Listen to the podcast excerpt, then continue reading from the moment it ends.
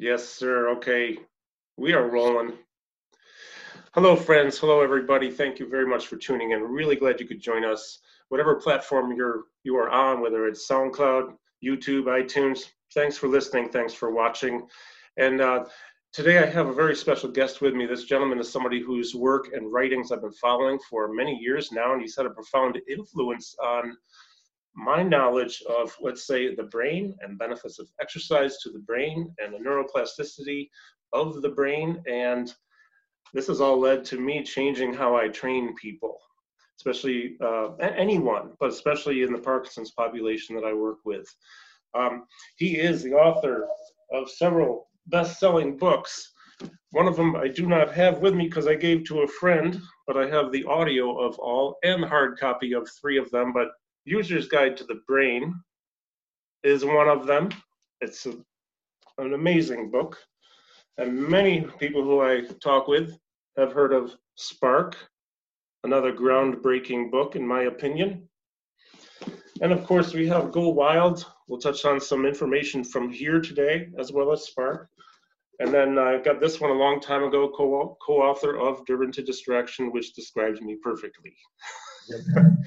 He is also a, uh, an associate clinical professor of psychiatry at the Harvard Medical School. My pleasure, it is my great pleasure to introduce my guest, Dr. John Ratey. Thank you, sir, for joining me again. How are you today? I'm fine. Thanks for having me again. Uh, delighted to, to talk. Uh, yeah, I just got to put it out there because it was my fault. I found out the last one we did, the file got corrupted. That won't happen this time. So okay. you're a very generous man to join me again, and you, you know, thank you, thank you. I wanted to uh, start off with a subject that you know really turned my head years ago. A few year, years after I got into the personal training and the fitness business, the benefits of exercise for the brain are monumental, or even just walking which we talked about last time, um, how the brain lights up and all kinds of things are happening. This has really changed how I look at things and how I work with people. Let's start with optimize. What what's happening with the brain uh, when we're? How are we optimizing the brain via exercise? Okay. Well, I think people have to think of the brain like a muscle.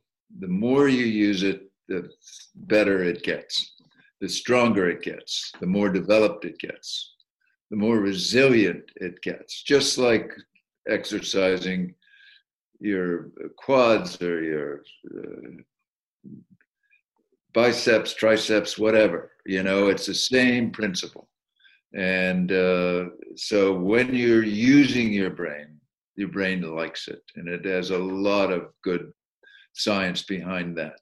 Uh, we, we say use it or lose it when we're thinking of the nerves and the nerve cells and the brain cells and all that go into uh, our understanding of the brain. And so when we're exercising and we are using more brain cells than in any other human activity, more brain cells are being used when we move when we and exercise is a lot of movement right different kinds of movement different parts of the brain are activated but nevertheless most of the time when we're moving yoga walking running lifting uh, swimming biking all those demand a lot of our brain to do it and to do it correctly or incorrectly uh, and because there's so much of our brain evolved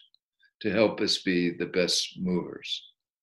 And what we know, evolutionarily speaking, when we were hunter gatherers, we were we were moving about anywhere from 10 to 14 miles a day on average, mm-hmm.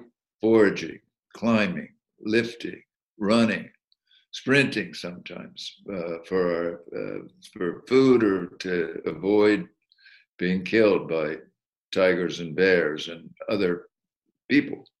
Sure. Uh, so we were movers, and our brain evolved during this six to eight million years to help us be the best movers possible.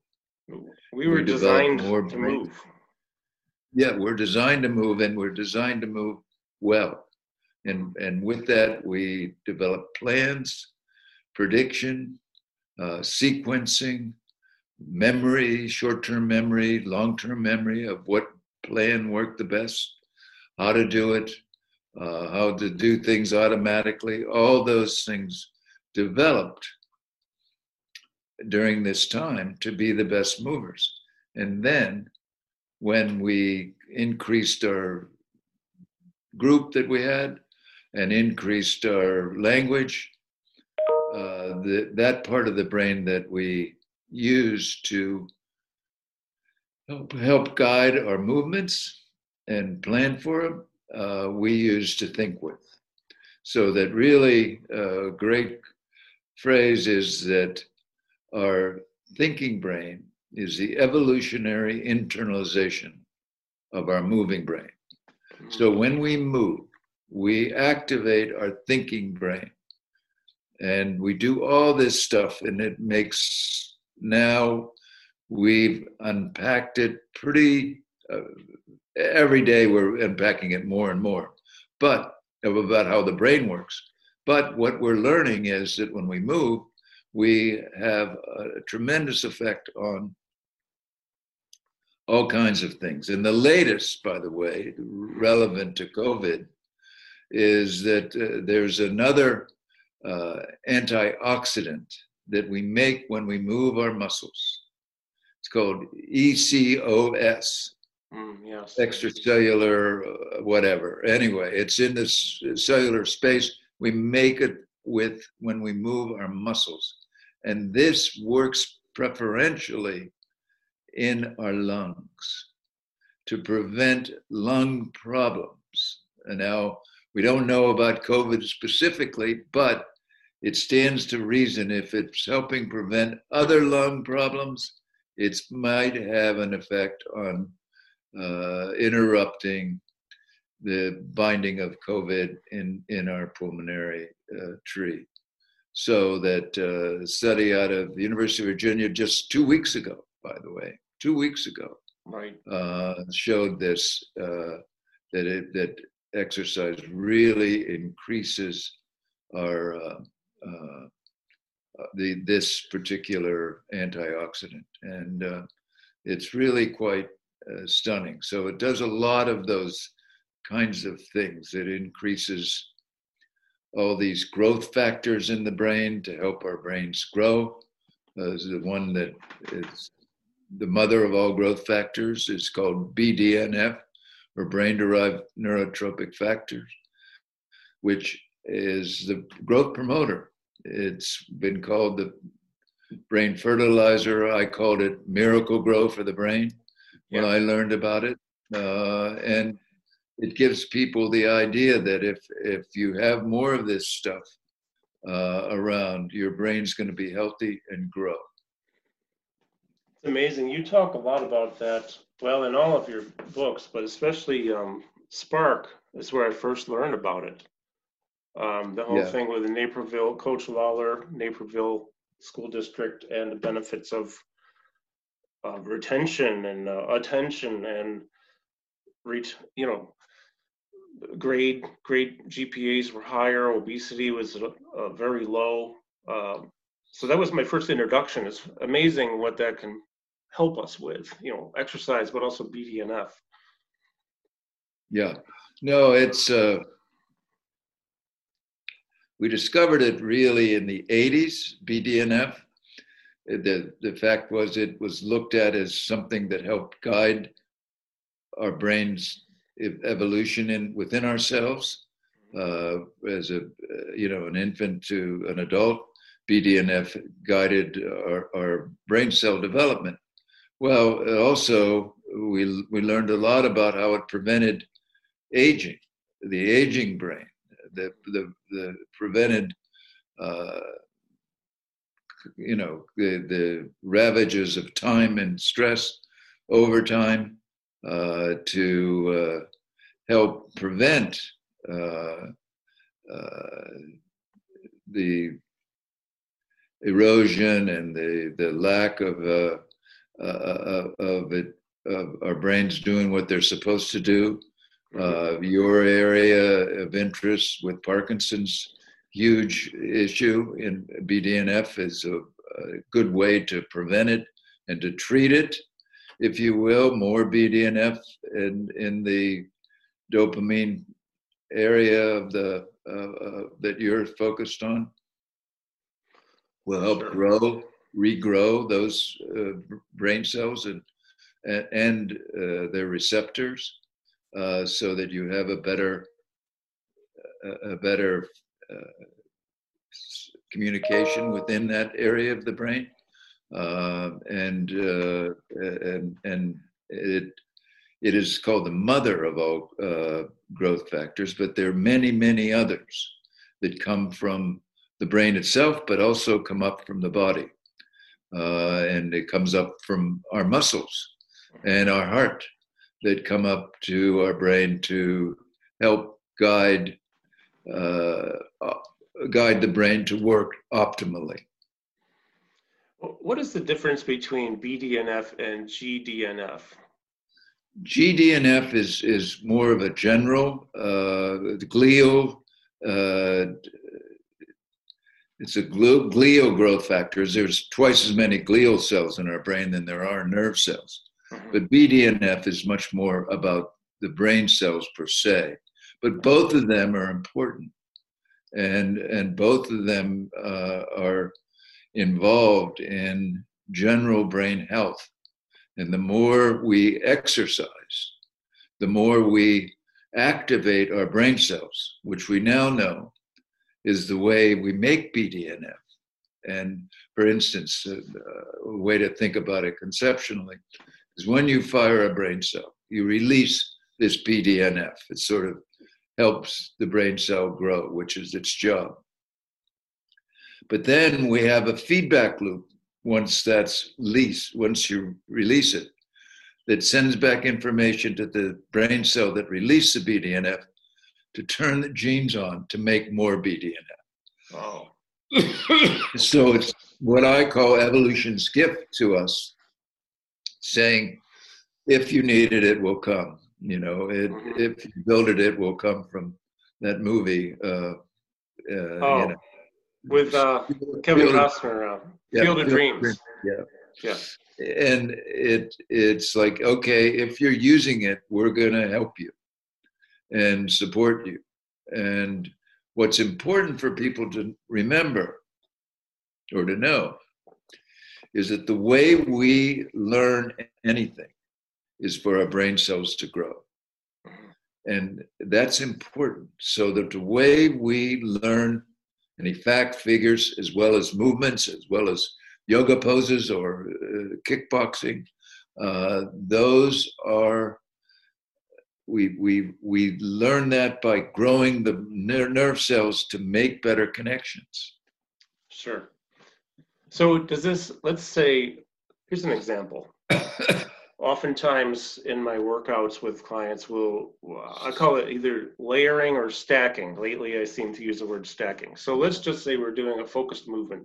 For example uh, i have a few clients who can jump on one leg sideways through one of those agility ladders right and so what we do is during this first of all they have balance center of gravity they're dealing with we'll throw in a cognitive exercise, if you will, something like, well, it's election year. So we usually have fun with presidents on election year, like name every president starting now and going backwards. Okay, start with the current, spell his last name, spell it backwards. Um, or, you know, maybe it's name the capital of Texas, Austin, spell it forwards. Great, spell it backwards. This is while they're moving. And then throw in a hand-eye coordination just for fun. Maybe I move around too to get the head turning, eyes tracking, a little vestibular activation. So uh, does does this type of thing help the brain, considering we have a focused movement, a hand-eye, and we're thinking about something? Does that help to create, let's say, uh, I, my goal, I have to back up. My goal is to take this and other things we do like this, but there, there are countless things we come up with, improve multitasking abilities so that when they get outside of the facility, they function better and uh, we reduce fall risk. Um, and what I what I hope is happening is that developing and, and doing this over and over again with different types of activities might cause new neural firing pathways. That's exactly that's exactly what happens. By the way, you're you're. I usually start off my lecture when I'm talking about the aging brain. Uh, uh, the antidote to aging is the continual challenge of the brain you're challenging the brain in every which way with with what you presented you know the okay we jump on one foot so there's balance and coordination. To the left to the right spell then you have to think while you, they're moving uh, maybe and then you moving around to make a moving target. So all that requires much more brain involvement than even just certainly than just walking on a treadmill or running on a treadmill but uh, which is great you know by the way you know it's it's fantastic but uh, it's it's one kind of movement and so what you get with what you're doing is all kinds of stress on our nerve cells mm-hmm. which you know people have such a bad view of stress and in the second chapter of spark i fell in love with stress again. You know, I wrote in a user's guide I wrote 10 years earlier, but the, the uh, Spark, you know, the second chapter is all about stress, and uh, it's a reconfiguration of stress in my own mind. Couldn't believe it in 10 years. It, it oh, yes. Okay, there we go. Three. There you go. Stress the greatest challenge. Yes. Yeah, yeah. Well, there is good stress and bad stress, so I would assume this absolutely. is good stress. Yeah. Most people, when they think of stress, it's toxic stress. It's stress that doesn't go away. This, the kind of stress that's important for learning, for moving, for exercising, it it causes stress on the muscles, on the blood blood flow, on your brain, and you get what's called recovery and repair set up to deal with the stresses. Uh-huh. Well, this happens locally in your muscles when we're moving, but also throughout the body and then throughout the brain. And then when we have periods of rest or recovery, then we have growth. Uh-huh. And if you don't stress, you don't grow. And that's the danger, by the way, of us in COVID, not stressing ourselves. Right. It's easy to sit and watch Netflix and, and uh, other uh, kinds of thing or stay up with the latest numbers on, on uh, COVID, uh, the latest political problem, uh, whatever. But yeah the more we stress ourselves, that is, uh, push ourselves to be involved in other things, to exercise, to jump around, to uh, move while you're zooming. You know, that's a that's yeah. gonna. Uh, I'm sure may have a op-ed coming out on that using doing Zoom while you're moving uh, because it. Uh, you know where it's possible. If you're in a zoom meeting and there are 12 of you that that may be easier to do than it is something like this so. Sure. Well it's interesting. Um, so the feedback i get from people you know i've traveled a lot too and taught in various all over the world but we teach concepts which you know i have to thank you as one of my very very very primary uh, influences as far as conceptually what's going on and, taking that and being creative with it. You know, safety first. People can do what they can do, and we want to push them and challenge them. We don't want to hurt them, but we don't want to be. If they can move around single leg on a ladder, we don't want to have them sitting in a chair exercising all the time. So let's get the body moving, do what we can, push a little bit. Um, you know, it might be just they're walking Maybe it's slowly, but they're thinking and walking and out loud, spelling things, math equations, whatever, playing catch. So we do what we can, not what we can't. However, reports and feedback I like because we're finding that people are uh, finding that, for example, if they almost fall 20 times in a workout or in a workshop, and they do this on a regular basis, then when they get into real life and they almost fall, they don't fall. They're able to recover. For fall recovery, things kick in faster. People call it muscle memory. I think it might be more like brain firing patterns that are firing faster that cause your muscles to, through your nervous systems, to activate and save you. And I love it. I'm actually doing it myself because, you know, I'm 59. I don't really want to be uh, falling down in 10 years, 20 years. And plus, my balance isn't as good as it was three years ago because I was on airplanes all the time. So I, am really liking the effects that I'm seeing overall. And I have to thank you for much of what I've learned. Well, yeah, no, no, the, uh, the, the whole business of, of uh, preparing for the future is, is really what exercise is about. I mean, it's, it's, it's fascinating. One of our major chapters in this new book on our fourth book on ADHD that's coming out next year, maybe. I mean, it will be done, but whether they release it in, okay. the, midst of, in the midst of COVID is who knows. Yeah. Um, you know, it's it's like who cares about anything except COVID? You know, survival. Yeah, yeah. You know, uh, but anyway, but one of the big chapters is on the cerebellum. You know, the little the little brain in the, in the back of our head where we have, uh, you know, it's a third the size of our brain, but it packs 60% of all of our nerve cells. And it's constantly clicking away, constantly evaluating and, and, and stabilizing us. It, it makes our motor system really more fluid, more uh, less choppy, more continuous.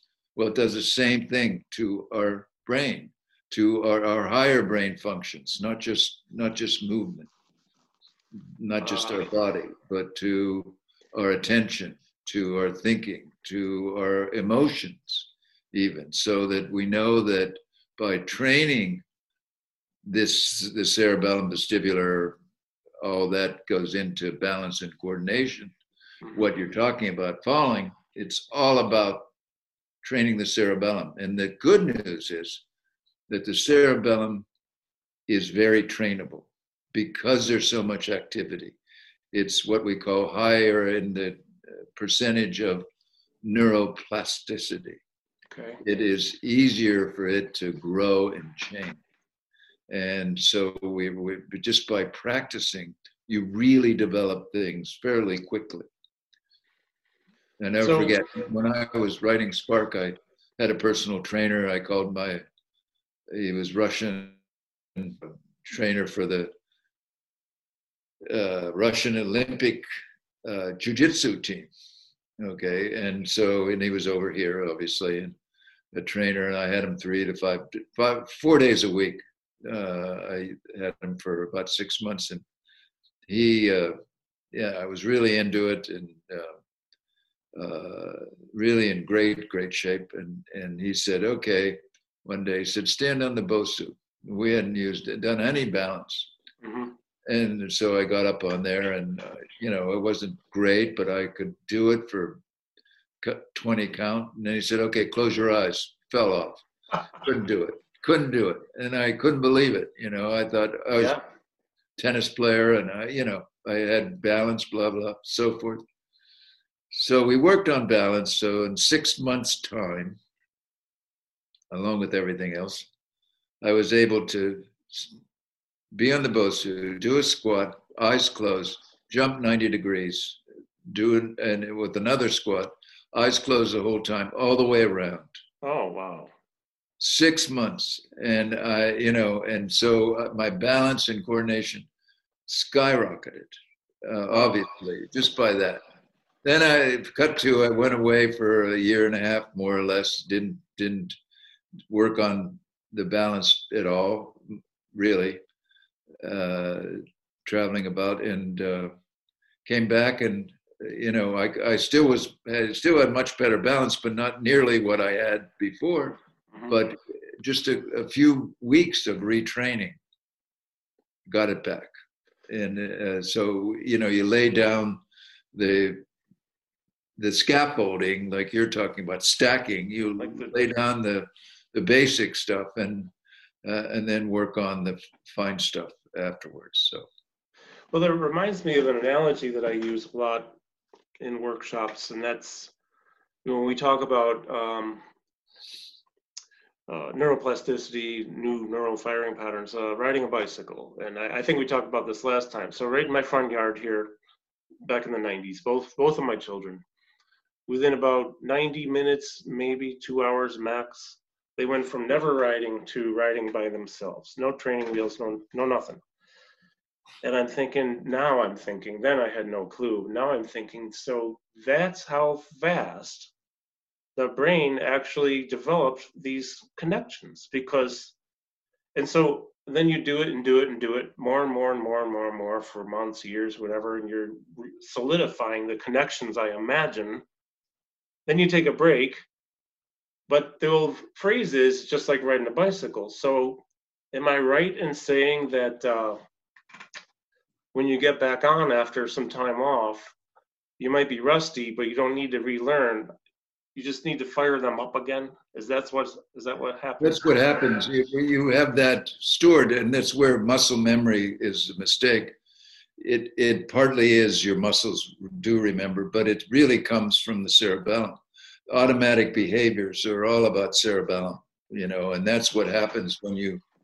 Uh, and I like to think of Michael Jordan. You know, when he was playing basketball, he wasn't thinking about it. You know, he he was just moving Yeah. it was all automatic. It was all lower than than the frontal cortex. Although people that are in that kind of zone all the time really sort of use the they observe themselves and that that's the most pleasant experience of when we're in the zone of knowing that you're in the zone and seeing how you're doing also you're you're ready with all those usually involve neuroprocessors to help correct.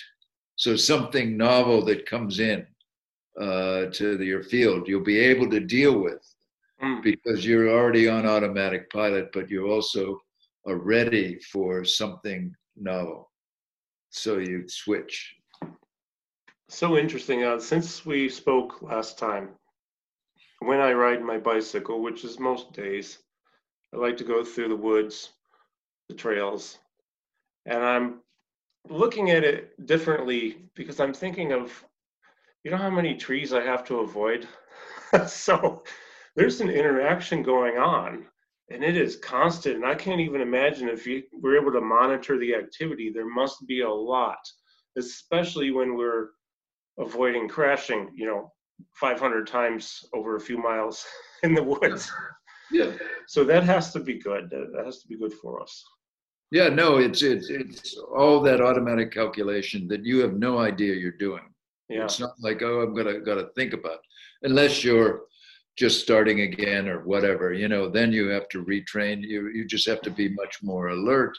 But then after a while it becomes you get back into the flow again, you know. I did have an encounter with one tree, but I'm still here. the tree won.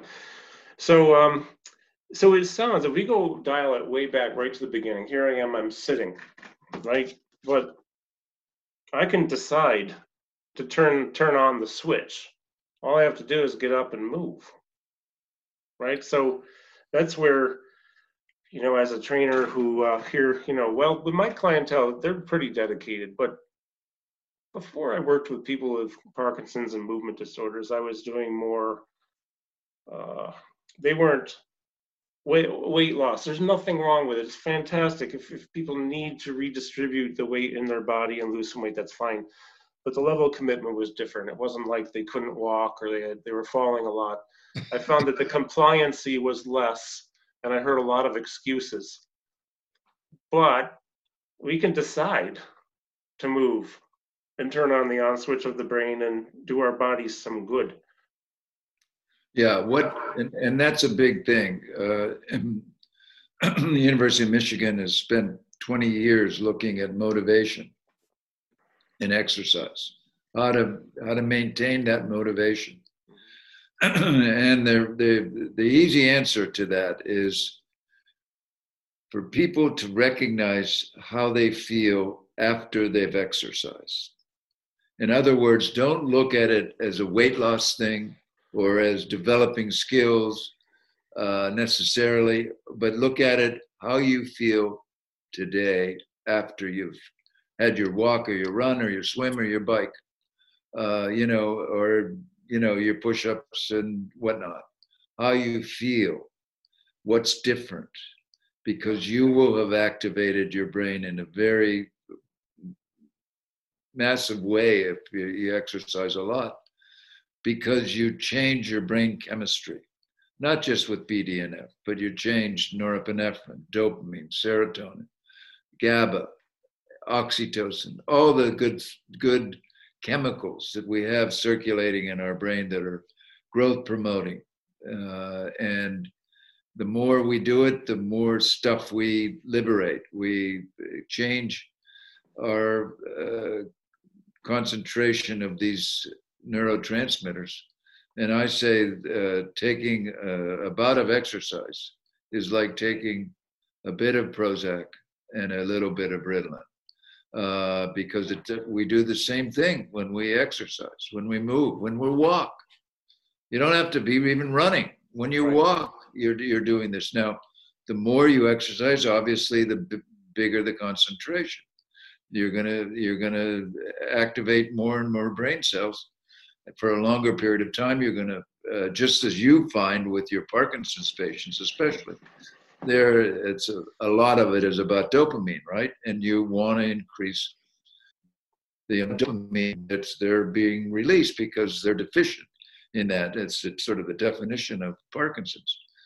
So the more you uh, challenge those brain cells to act, the more you're going to set up a feedback loop to make more dopamine presynaptically, as well as making more dopamine receptors postsynaptically, which is really the way you knit together uh, the uh, success of of the of the nervous we, we call a cellular assembly mm-hmm. and that then leads to smoother movement you know uh, initiating when you want to right. stopping at the right time all that that uh, people with parkinson's have a hard time with. Now dopamine uh, dopamine is uh, a, a, reward type of thing too. I know uh, Actually, I'm discovering some things about myself the past couple years that I think I might be a dopamine addict because you know typically it's it's not and not to talk about me but it is an example it's a real life experience. I it's not uncommon for decades now for me to wake up feeling kind of sad. Uh, it used to shut me down. I would go into days of not really doing anything being very unproductive.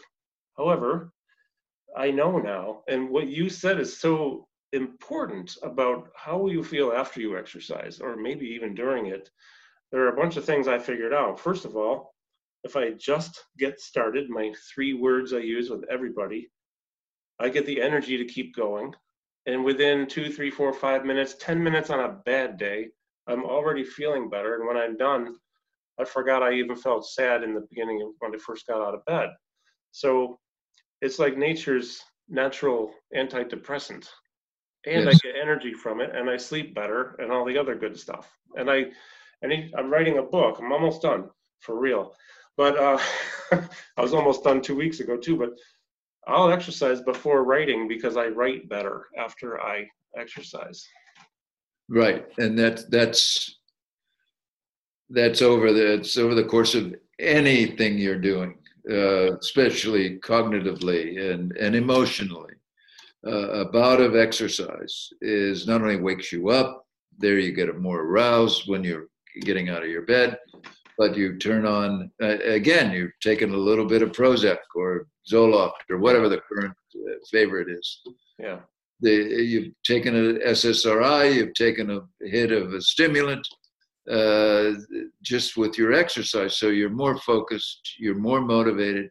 And by the way, a big thing that is really important, especially in our situation here with COVID, you are more loving and more lovable oh. after you've exercised because you've changed the chemistry. But one of the big things you've also done is elevated the concentration of oxytocin in your brain.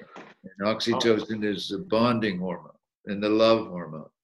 And in our uh, COVID life from here on, that is so important. And it's going to become more important for us is yeah. to be more loving and to actually be more lovable. So you get more connections. And, and yeah. yeah. So interesting. Um, so you have been so generous with your time. I do have a couple more things real quick. We won't, we won't have to go much longer, but there is, uh, first of all, that's fascinating. And I would, I'd like to be more lovable. So I'm going to exercise more. no, it, so my, my latest when I, work. When I, when I go, when I lecture at a boys school, you know, at uh, uh, primary school or uh, secondary school, and the boys are there, they're hearing this, and I talk about raising uh, levels of the endorphins and the endocannabinoids. So it's like taking your own, making your own marijuana and making your own morphine. And then, but when I talk about making your own oxytocin and it makes you more lovable, the boys go, "Oh my God!" You know that they could. Get- yeah, sure.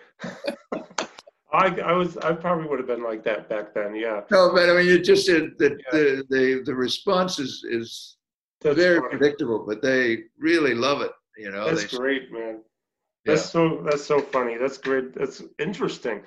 So going back, there's a couple more things. Um, you mentioned last time, and you mentioned it a lot, and we really go into detail in this about the benefits of we just talked about benefits of exercise, okay, and moving, but outdoors barefoot and with another person. Yeah. It's like the trifecta plus exercise. Um, could you just elaborate on that just a little bit? Well, I think the more natural we get, uh, you know, there's, uh, first of all, outside. Outside is so important, just as you're avoiding trees, okay, you know, when you're riding, or not, not so much, but uh, when you do avoid the trees. So you're, you're, it's not the same as the protected environment of the gym. Plus, you're outside, which has its own benefits. You know, not only vitamin D, which is so important, especially COVID. I mean, there are papers, almost weekly papers, talking about the benefits of vitamin D vis a vis COVID, okay, in terms of the uh, you know the how morbid how how disastrous it can be. And the more you pump yourself full of vitamin d and the uh, the better you're going to be to avoid getting it in the first place and also the ravages of it. But and one of the great ways of getting vitamin d is being outside sure. and as we're coming into spring and summer wherever being outside is going to be easier and you get the sunlight and that makes for vitamin D naturally. But also, that's just one small part of the benefit you get from being outside because you're we, we are drawn to being outside. We are drawn to nature. There's, something called biophilia that was uh, one of my colleagues at Harvard many years ago talked about this uh, as, as we're drawn to nature. We love it. Biophilia, we love nature. We do. We, we feel better. All these studies have come out. Uh, and now we have uh, people that are experts in what the Japanese call forest bathing, getting people out into the into nature oh, because it does so many good things in terms of lowering stress, lowering blood pressure, lowering, uh, you know, insulin needs, all that from just being outside, just living and being around trees and plants and animals and just as you're doing in your forest there. It it uh, it it's a big element then you add another person. Oh my god. Think about how important that is not only for enjoyment and for uh, accountability which is a big thing when you're exercising together. Sure. but also the it's much it's a huge complication. It, it is a, a lot more stress in a way to be with another person because you're it, especially if you're doing something in tandem or interactively Sure. uh, you know it it you know you want to make sure you want to blah blah you know and uh, paying attention to body and movement and uh, what they're doing and uh, especially if you think of dance wow huge huge uh, Right. Yep. huge taxing the brain i mean if you get your guys uh, or, or gals the parkinson's group to dance Mhm. holy mackerel that's uh, you know movement balance coordination and the other person and getting the right and listening to the music and moving their body in relation to that doing the salsa oh huge i mean one of the things that we do my wife and i do is, is since we've been here is zumba we have a we yeah. yeah we've we've been doing a zumba class three three days a week uh, you know, with the anyway, a friend of ours uh, from Bali actually, but it's a Zumba group, you know, and it's fun. And I'm not coordinated that way at all. So it's uh, it's talk about a challenge. It's great though because So of- your brain's firing up on overtime. Oh yeah, yeah. But I'm learning. I learn stuff. You know, Yeah. I, I I can eventually I can do a, a, a decent move without looking like a spaz. You know, but uh, it it takes a while. It's it, and, and then after you get it automatic, then it's fun. You see, Yeah. then it's fun.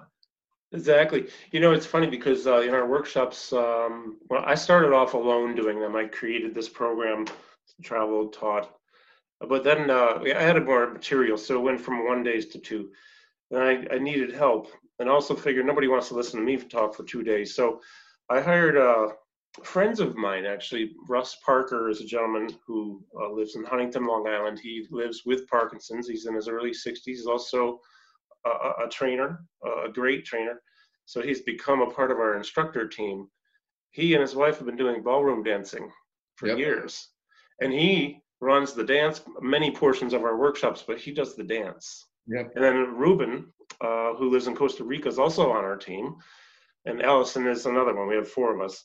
She lives in Massachusetts. But Ruben will do the salsa because he's in Costa Rica and that's what they Yeah. do there. So Yep. when we get Russ and Ruben together, sometimes they teach without me. They'll be doing ballroom dancing, all kinds of line dancing, salsa dancing, and you know what? People love it, but they're also thinking during this too. So we have a cognitive development because they need to think about the next move until Oh, they absolutely. automatically can do it without thinking. It's very fun, very fun.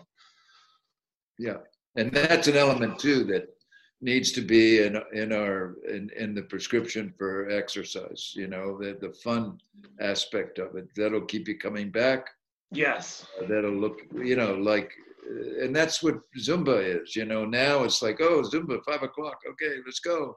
You know, Yeah. and uh, you know, we, we got to roll the carpet back and you know get get ready. Get, zoom in. It's good, you know. Yeah, I'm glad you said that because uh, for those who are watching and listening, one thing I find as a trainer is uh, client compliancy is much higher when people do things they like to do. Oh yeah. Now we can't just do only what they like to do. Let's experiment. And sometimes we'll find things new to them that challenge them, but they enjoy it. So we're always looking for things. If they absolutely hate something, we're not going to do it.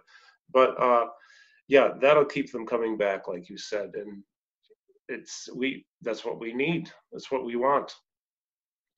Um, hey, I have one more question. Just one more. Although I did want to ask. No, I have two, real quick. You kind of covered this but it seems that the is the cerebellum does that have the ability to not only you know be highly neuroplastic, but can it grow new brain cells, like additional brain cells? Yeah, no, not the cerebellum, not that we know of, not the cerebellum per se. Okay. But certainly, the, the big area that grows new brain cells is the hippocampus, Okay. and uh, and that's that's sort of the queen or king of neuroplasticity. Okay. Is you know you make more brain cells, but it it and it often gets overemphasized when people are talking about exercise. You know that we make new brain cells, and that's why we get more neuroplastic. And in fact, what we're talking about is making more connections, Connections. Okay. And then also we make new brain cells, something called neurogenesis. That we discovered that humans do this in 1999. So it's new, relatively new concept, and and it took a long time for most people to agree to it. You Mhm. know, and most neuroscientists, you know, the most neuroscientists don't change their mind; they just die. You know, I mean, that's the, that's the phrase. You know, uh, it was really scientists. You know, but it could be anybody. Um, but uh, they, you know, for so many years they were steadfast against new nerve cells, and then boom, the, oh, this whole, and actually in Parkinson's, that was a big area of uh, uh, of uh, trying to create new brain cells. But um, anyway, there we we do in our hippocampus, which makes the most sense because hippocampus, really, you can think of it doing a lot of things, but it's it's sort of central station for memory Mhm. Okay? And so when we're learning something new it goes through the hippocampus. We have to activate that as a way station to the rest of the brain. But it also is a center point for stress and anxiety. Oh. so making new brain cells there make a lot of sense. Mhm. and the people at Princeton uh, have done work showing in the past five years that the kind of new brain cells we make in the hippocampus uh, are over proportionately using dope or GABA. We make more GABA cells, and GABA is the brain's brake. So putting the inhibitory, more inhib- inhibition nerve cells around helps us not over respond to a threat from the environment or internally when we're getting anxious or we're worried about something. So the more GABA we have, it's the more brakes we have to put on. Okay. And so uh, we make more of these brain cells than in this area of the brain to help us improve our memory. Mhm. Uh, and there was a big argument, and still there, is that when we learn something new, do we always have to make a new brain cell? No, but it's it's sexy, you know, and uh, people like that. Uh, and so, and the reason why it's so important with exercise is that there's nothing that we know of, no drug, no uh, even what we can do genetically at this point, nothing that makes more new brain cells than exercise in the hippocampus. And there may be some in the frontal cortex as well. But uh, we don't know they haven't seen new brain cells in the cerebellum as of yet, but that's all to be, uh, you know, futuristic. We'll, we'll know more. Interesting. So it sounds like, um, in fact, my son is the one who told me this. His his PhD had to do with uh, research in Parkinson's years ago. He was telling me how the substantia nigra basically outsources to the cerebellum, sort of, Yes. and it just the cerebellum picks up the slack because it already does a little movement anyway. So, but also because the neuroplasticity uh, level in that area, which it just makes a lot of sense. Very interesting. Um, we know the barefoot training is good. Barefoot. Uh, you. I don't want to take up much of your time. I, but in Go Wild. So for those who are listening, I'm holding up a book called Go Wild. I remember where I was was when I heard. Oh, we know Casey Stutzman too. Oh, So yeah. I, I was running hill sprints at the park a couple miles away, and I was like, "He knows Casey. That's Yeah. cool." but I was also had listened the same day to benefits of uh, barefoot stimulation, which I find to be also very interesting because the way it just can wake up a lot of those dormant nerve endings in the plantar fascia and or plantar skin, and then boom, send a message to the brain. And I'll tell you, that's really helped. Our our workouts are all barefoot. That's how oh, good. Yeah, good. All, yeah, always. Unless they have some kind of an open sore or something, you know, we get them barefoot. Um, the last thing I wanted to ask, and you're welcome to talk for as long as you want. I have no schedule today, but you mentioned three things last time optimal weight, continue learning, and exercise as like the trifecta for living probably a improved quality of life. Um, right, right. Yeah, that that's from a study that that that started the whole. When I talk about the uh, spark, the revolutionary new science of exercise in the brain, that tipped it off. There was a big study, a MacArthur study, and about looking at 12,000 people in a bunch of different countries over a period of six or seven years, looking at what were the uh, habits that help prevent the onset of cognitive decline and Alzheimer's disease. This is in the end of the 80s. Mm-hmm. And there were three that you mentioned optimal weight, continuous learning, and exercise. And then uh, one of the, we knew about the first two. Okay, that had been, we knew that this was important for preventing cognitive decline. I mean, you know, continuous learning. There were all these studies that showed that, you know, if you continue to learn throughout life, you're going to have basically have more nerve cells to lose.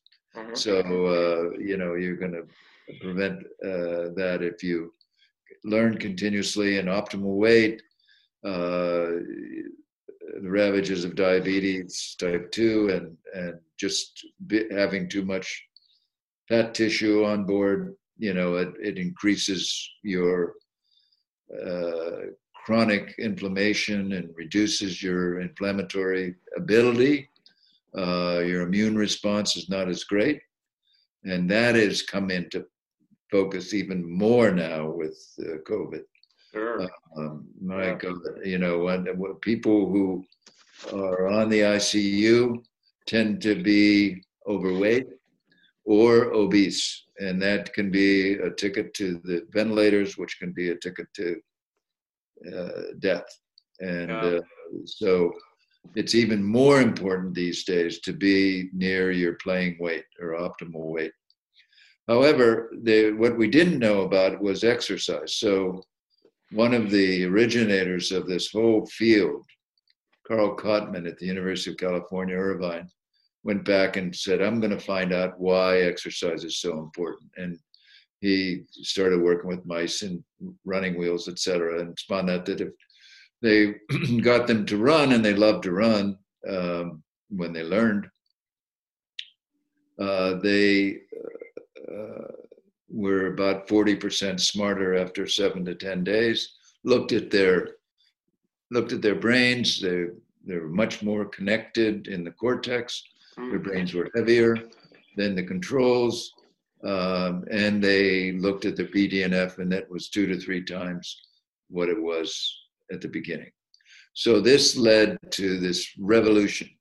Everybody wanted to know about exercise because, oh my God, not only diet, but also and, and learning, but also exercise. Physical exercise could have a powerful effect on the brain, and that tipped the balance and then then it led to uh, all the stuff that I have in Spark. Well, you know, it's really interesting. Um, you mentioned, uh, I think, I believe it's in this book because in the book I'm writing, I pulled right from this and used to put a citation in. Had to do with um, I forget how many 40 Japanese businessmen walking in the woods. Yep. And was it their immune systems were boosted after an hour or, or but there was something with 30 days later too something was boosted and i don't remember if it was immune system or iq or both well i think not iq but their their ability to learn perhaps was was continued to be better but yeah, they're they're uh, the, the chronic inflammatory uh, cytokines were less, you know, Oh. you and and which is a measure of your immune response. So your immune system was better uh, That's after. after just one walk. Well, it, it- it's usually I think they were probably there for a day, you know. Oh, but- okay, yeah.